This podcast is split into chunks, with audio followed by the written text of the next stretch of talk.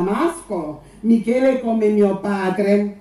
A Peppino avevamo già dato il nome del padre di Gisuè. Se disgraziatamente era femmina, si sarebbe chiamata Concetta, come la madre di Gisuè. Adagio adagio mi portai, mi portai il cordone all'altezza della bocca. Zam! Lo tagliai di letto con una dentata e l'annodai. Quindi pigliai il micoluzzo per i piedi, come mi aveva detto di fare la mia gesuina, lo mise a testa sutta e gli diede una manata ta, sulla schiena. Allora capitò una cosa.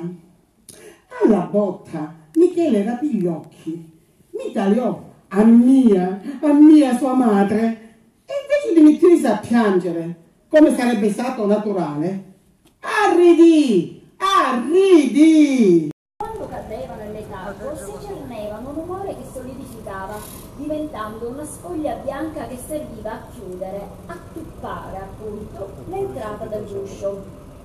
Il primo impulso di Montalbano fu di rifiutare nauseato, ma fino a quando sarebbe stato perseguitato da quell'ossessione?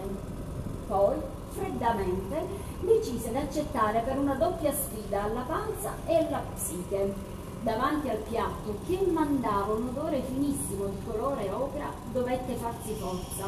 Ma dopo aver estratto il primo attuppateggio con una spilla ed averlo gustato, di colpo si sentì liberato. Scomparsa l'ossessione, esorcizzata la malinconia, non c'era dubbio che magari la panza si sarebbe adeguata.